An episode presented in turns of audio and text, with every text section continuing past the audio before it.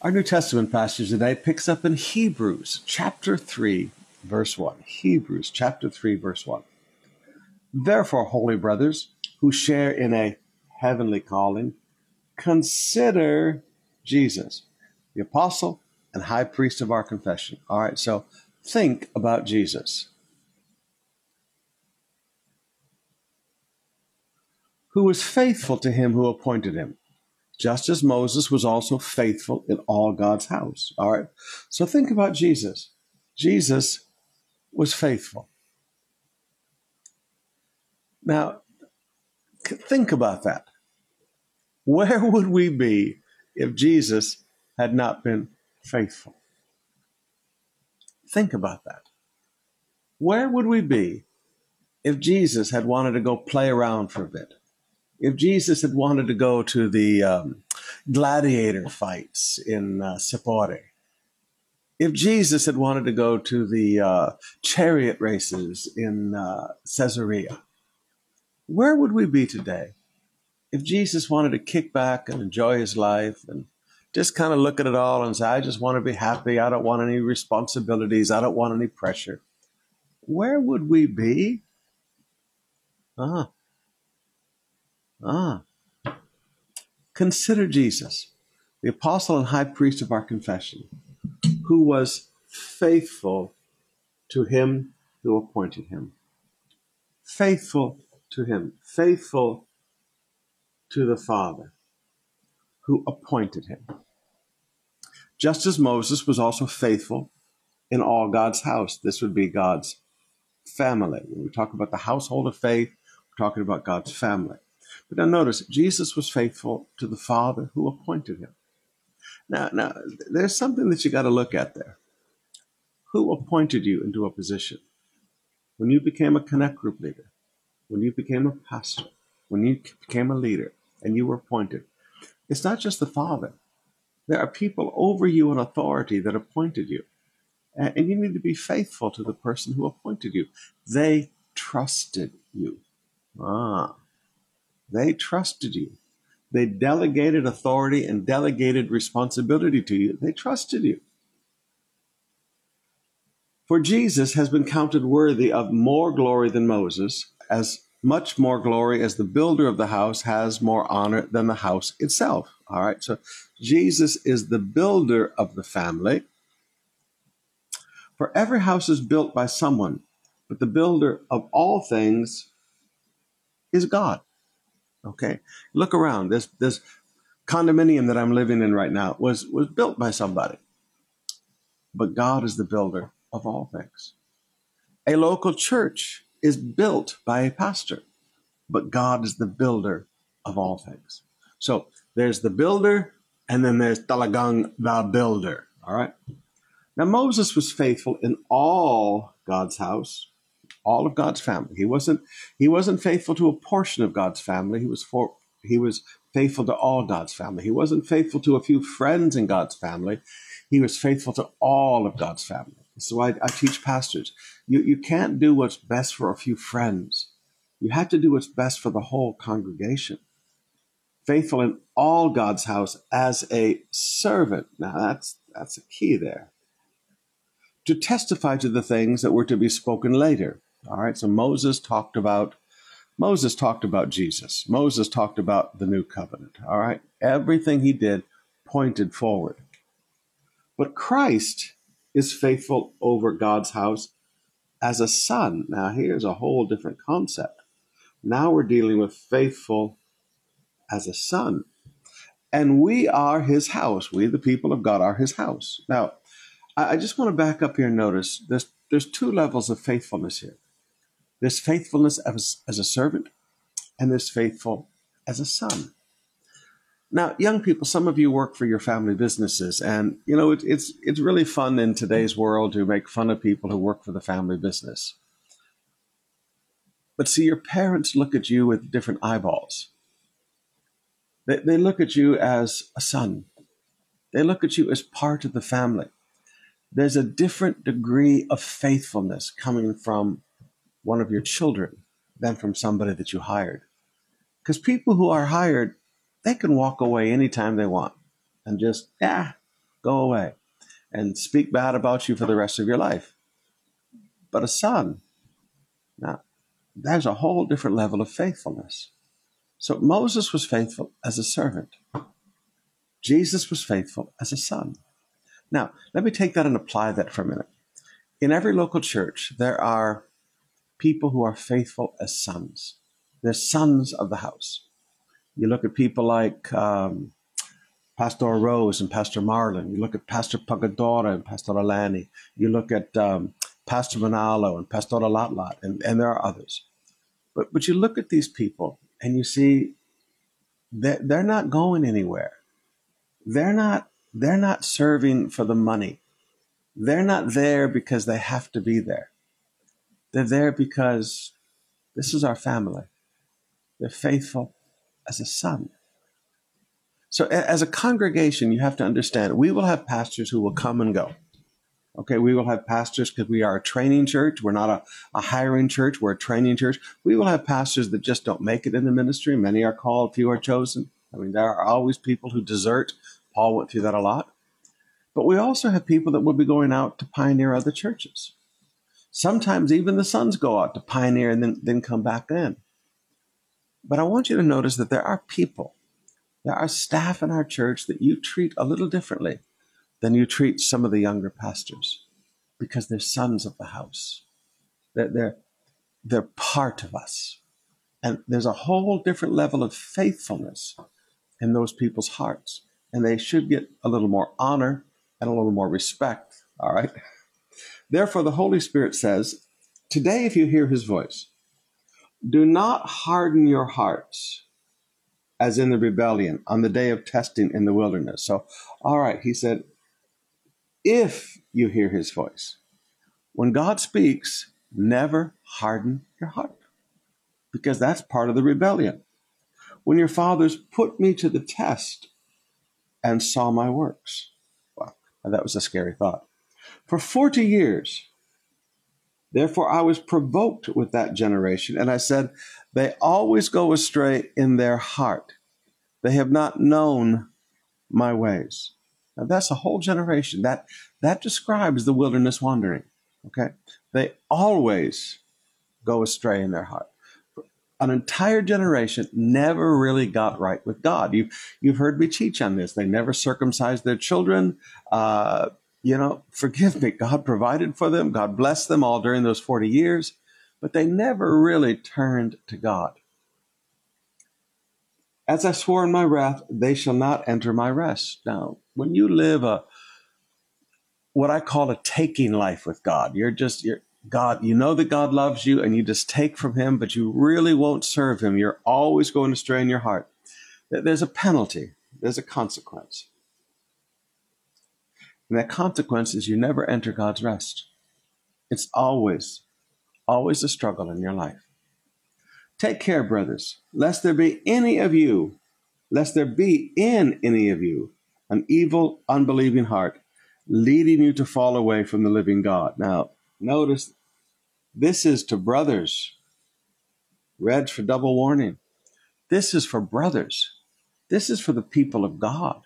This is for the church. He said, Hey, Christians, take care lest there be in any of you an evil, unbelieving heart. And what does that evil, unbelieving heart do? It leads you to fall away. Now, I've watched this happen as your pastor for 40 years. I've, I've watched this. I've watched people's hearts change. And all of a sudden, the heart becomes evil. And all of a sudden, the heart becomes unbelieving. They, they don't believe anything that you teach. They don't believe God. They don't believe their Bibles. They, they, they want to have a, a facade of Christianity. I call it Facebook, Facebook spirituality. They want to have a, a Facebook spirituality, but they've actually fallen away from the living God. But exhort one another every day. All right. Every day we should be challenging each other as long as it is called today that none of you may be hardened by the deceitfulness of sin. Now, now, brothers and sisters, one of the primary characteristics of the end times is a spirit of deceit, deceitfulness, the deceitfulness of sin. And I want you to notice how hearts change. This is how hearts change.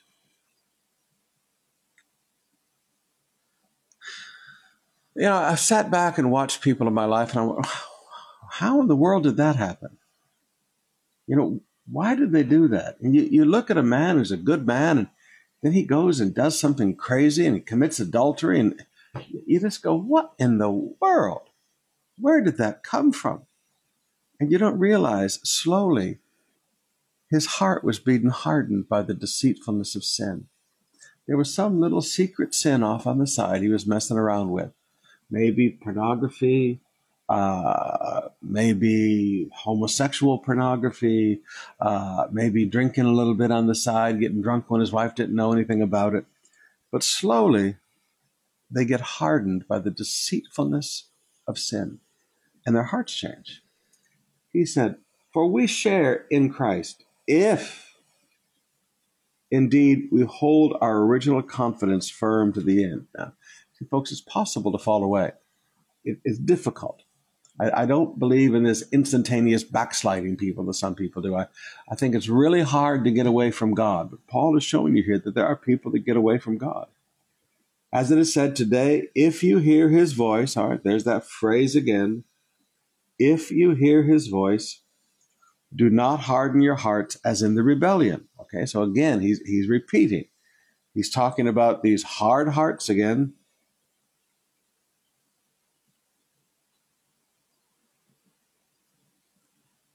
and up here again. So here, here's a theme hard hearts. For who were those who heard and yet rebelled? Was it not those who left Egypt led by Moses? All right, so you've got great leadership. They've seen miracles. Okay, they they've seen God. They've seen everything, but they still rebelled. You just these these weren't these people who rebelled and provoked God. These, these were not ignorant people. They'd seen the plagues in Egypt. They'd seen God part the sea. They'd seen the power of God on Mount Sinai. They'd seen it all. Yet they rebelled. It's amazing. And with whom he was provoked for 40 years. All right, so Notice they never changed. He was provoked for 40 years. You've got to remember, it's one of the, if you really want to understand that those 40 years of the wilderness, you have to understand they never changed. Was it not with those who sinned, whose body fell in the wilderness? And to whom did he swear that they would not enter his reign rest, but to those who were disobedient? So we see that they were unable to enter because of unbelief. The unbelief had no basis except the deceitfulness of sin hardened their hearts. Brothers and sisters, there's more than one reason to live a holy life. When you live a holy life, your heart stays soft. I want you just to think about that. We don't just live a holy life to please God and to do what's right. There's, there's an effect upon our life. Staying away from the deceitfulness of sin keeps our hearts soft so that when we hear his voice, we obey his voice. Living a holy life keeps our heart soft. Now, you, you just, you've just got to get a hold of this, brothers and sisters. There is a benefit to holiness.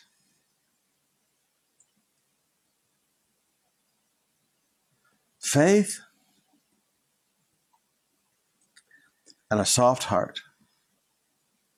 All right, let's open up our hearts and spend some more time in worship.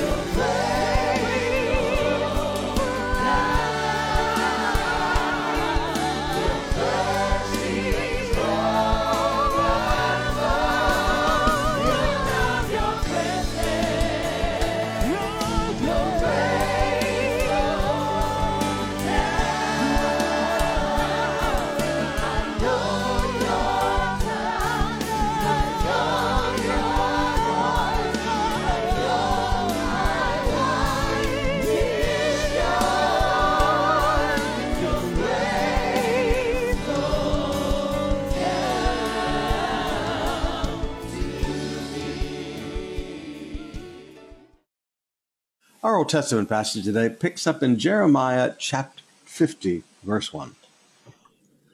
The word that the Lord spoke concerning Babylon, concerning the land of the Chaldeans, by Jeremiah the prophet. Declare among the nations and proclaim. Set up a banner and proclaim, conceal it not, and say, Babylon is taken, Bel is put to shame, Merodach is dismayed, her images are put to shame, her idols are dismayed. All right, so these are the gods of the Babylonians. For out of the north a nation has come up against her, which shall make her land a desolation, and none shall dwell in it. Both man and beast shall flee away. In those days, and that in that time declares the Lord, the people of Israel and the people of Judah shall come together weeping as they come, and they shall seek the Lord their God. So Jeremiah is prophesying that prophesying that there will come a time that Israel and Judah, who have been forced to live together in Babylon, that when Babylon begins to fall, and this is going to be a long time from then, that the people of Judah and the people of Israel, the two tribes and the ten tribes, will gather together and come weeping, and they shall seek the Lord their God. Sometimes it's interesting how people come together when they're both going through the same thing. They shall ask the way to Zion. They want to go home. They want to go home to Israel. With faces turned toward it, saying, Come, let us join ourselves to the Lord in an everlasting covenant that will never be forgotten. Wow great repentance. My people have become lost sheep. Their shepherds have led them astray. Turning them away on the mountains, from mountain to hill they have gone. They have forgotten their fold. They have forgotten their fold. So when, when shepherds begin to, this is a strong one now, when shepherds begin to compete for the flock and try to invite people to their little church and they try to build their churches out of other churches. They're, they're leading the people astray and they've forgotten their fold. There is a there is a local church. There is a sheep pen that Jesus has joined every person to. And when you forget your fold, you have problems. And all who found them have devoured them, and their enemies have said, We are not guilty, for they have sinned against the Lord, their habitation of righteousness, the Lord, the hope of their fathers. So notice, you, you get out of your fold and you get devoured. This is why we, we stay, we bloom where we have been planted. We, we stay in the local church that God joined us to. Flee from the midst of Babylon and go out of the land of the Chaldeans and be as male goats before the flock. For behold, I'm stirring up and bringing against Babylon a gathering of great nations from the north country. And they shall array themselves against her, for there she shall be taken. Their arrows are like a skilled warrior who does not return empty handed. Chaldea will be plundered, and all who plunder her shall be sated, declares the Lord. Therefore you rejoice, though you exult, O plunderers of my heritage.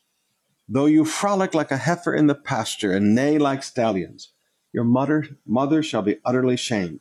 She who bore you shall be disgraced. Behold, she shall be the last of the nations, a wilderness, a dry land, and a desert. Have you looked at where ancient Babylon is today? Um, last among the nations, a wilderness, a dry land, a desert. That describes Babylon to this day. Because of the wrath of the Lord, she shall not be inhabited and shall be in utter desolation. To this day, this ancient city of Babylon is not lived in. To this day. Everyone who passes by Babylon shall be appalled and hiss because of her all her wounds. Set yourself in array against Babylon all around, all who bend the bow. Shoot at her, spare no arrows, for she has sinned against the Lord. Raise a shout against her all around. She has surrendered. Her bulwarks have fallen. Her walls have, are thrown down. This is the vengeance of the Lord. Take vengeance on her. Do to her as she has done. That's reaping what you sow. Cut off from Babylon the sower and the one who handles the sickle in time of harvest, because of the sword of the oppressor. Everyone shall turn to his own people, and everyone shall flee to his own land, own people. Israel is a hunted sheep driven away by lions. First, the king of Assyria devoured him, and now at last Nebuchadnezzar, king of Babylon, has gnawed his bones. Therefore, thus says the Lord of hosts, the God of Israel Behold, I am bringing punishment on the king of Babylon and his land, as I punished the king of Assyria. And I will restore Israel to his pasture. And he shall feed on Carmel and Bashan, and his desires shall be satisfied on the hills of Ephraim and Gilead. In those days and in that time, declares the Lord, iniquity shall be sought in Israel, and there shall be none. There shall be none. And sin in Judah, and none shall be found. For I will pardon, wow, I will pardon those I leave as a remnant. Now notice, notice, God wipes away sins. This is not just a new covenant truth. God wipes away sins. Go up against the land of Merathaim and against the inhabitants of Pekod. Kill and devote them to destruction, declares the Lord, and do all that I have commanded you. The noise of the battle is in the land and great destruction. How the hammer of the whole earth is cut down and broken. How Babylon has become a horror among the nations. I set a snare for you, and you are taken, O Babylon. You did not know it. You were found and caught because you opposed the Lord. The Lord has opened his armory. So God has an armory and brought out the weapons of his wrath. For the Lord God of hosts has a work to do in the land of the Chaldeans. Come against her from every quarter, open her granaries, pile her up like heaps of grain, and devote her to destruction. Let nothing be left of her. Kill all her bulls, let them go down to slaughter. Woe to them, for their day has come, the time of punishment. A voice. They flee and escape from the land of Babylon to declare in Zion the vengeance of the Lord our God, vengeance for his temple. They destroyed the temple of God. Vengeance from God. See, vengeance is not ours. Vengeance should only belong to the Lord. This is why you you never fight back and try to destroy people who are trying to destroy you. You just take the punches. You leave those people with God. Now, the people of Israel could say, Lord, it took you enough time. Yes. God's wheels of justice grind slowly, but they do judge finely. Summon archers against Babylon and all those who bend the bow. Encamp around her, let no one escape. Repay her according to her deeds. There's reaping what you sow again. Do to her according to as all she has done, for she proudly defied the Lord, the God of Israel. Reap what sown. Therefore her young men shall fall in her squares, and all her soldiers shall be destroyed on that day, declares the Lord. Behold, I am against you, O proud one, declares the Lord of hosts, for your day has come, and the time when I punish you. The proud one, now, now look at what he calls the proud one. The proud one shall stumble and fall, with none to raise him up. And I will kindle a fire in his cities, and it will devour all that is around him. Notice what God calls them the proud one.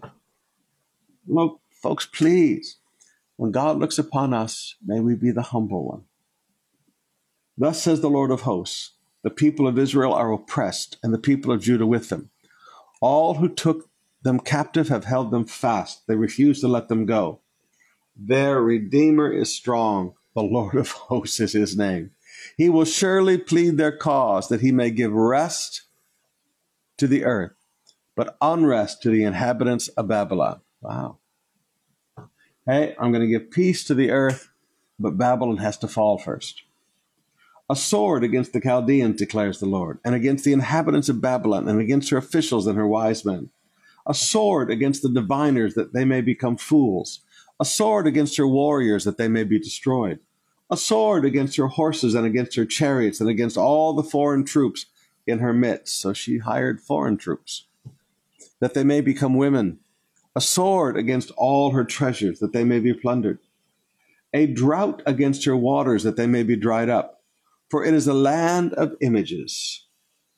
They are mad over idols. Now, here is an important truth. You wonder why the devastation of Babylon was so severe and why to this day Babylon has never been rebuilt. It is a land of images. They are mad over idols. They just loved idolatry. Therefore, wild beasts shall dwell with the hyenas in Babylon, and ostriches shall dwell in her. She shall never again have people, nor be inhabited for all generations. To this day, that is true. To this day. Thousands of years, thousands and thousands of years to this day. Babylon does not have people and it is not inhabited. It's amazing. As when God overthrew Sodom and Gomorrah and their neighboring cities, declares the Lord, so no man shall dwell there. Just like no man dwells in Sodom and Gomorrah, no man will ever again dwell in Babylon. And no son of man shall sojourn her, in her. Behold, a people come from the north, a mighty nation, and many kings are stirring from the farthest parts of the earth. They lay hold of bow and spear, they are cruel and have no mercy. The sound of them is like the roaring of the sea. They ride on horses arrayed as a man for battle against you, O daughter of Babylon. The king of Babylon heard a report of them, and his hands fell helpless. Anguish seized him, pain as of a woman in labor. Behold, a lion coming up from the thicket of the Jordan against a perennial pasture. I will suddenly make them run away from her, and I will appoint over her whomever I choose. For who is like me? Who will summon me? What shepherd can stand before me? Now, notice God said, I will appoint over her whoever I choose. God said, I am the one. I am King of Kings. I am the one who raises up kings and bring down kings. See, forgive me, but presidents and kings and mayors and governors, people need to understand God rules and reigns. Therefore, hear the plan. All right, so God has a plan that the Lord has made against, against Babylon. And the purposes. All right, so God has a plan and God has purposes. And the purposes that he has formed against the land of the Chaldeans. Surely the little ones of their flock shall be dragged away, surely their fold shall be appalled at their fate. At the sound of the capture of Babylon, the earth shall tremble, and her cry shall be heard among the nations. What do you say when you read things like this?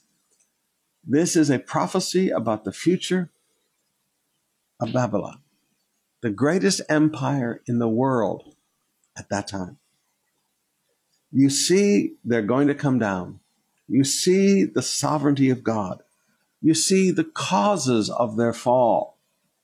Okay. The pride, the images, the mad over idols, the proud one, the destruction of his temple in Jerusalem. Okay. You, you see the causes. Brothers and sisters, many years ago, Jonathan Edwards wrote a sermon, Sinners in the Hands of an Angry God. Now, much of that sermon I think was a little over the top. I admit I'd, I'd rather preach forgiveness by grace, all right? But sometimes we need to look at these passages in the Old Testament and know that God is good and God is merciful and God is forgiving and God is loving. But God is also a God of justice and wrath. Something to think about today. All right. We'll see you tonight, 7 o'clock, as we get back into the book of Romans. I think tonight we're going to start on heirs of God.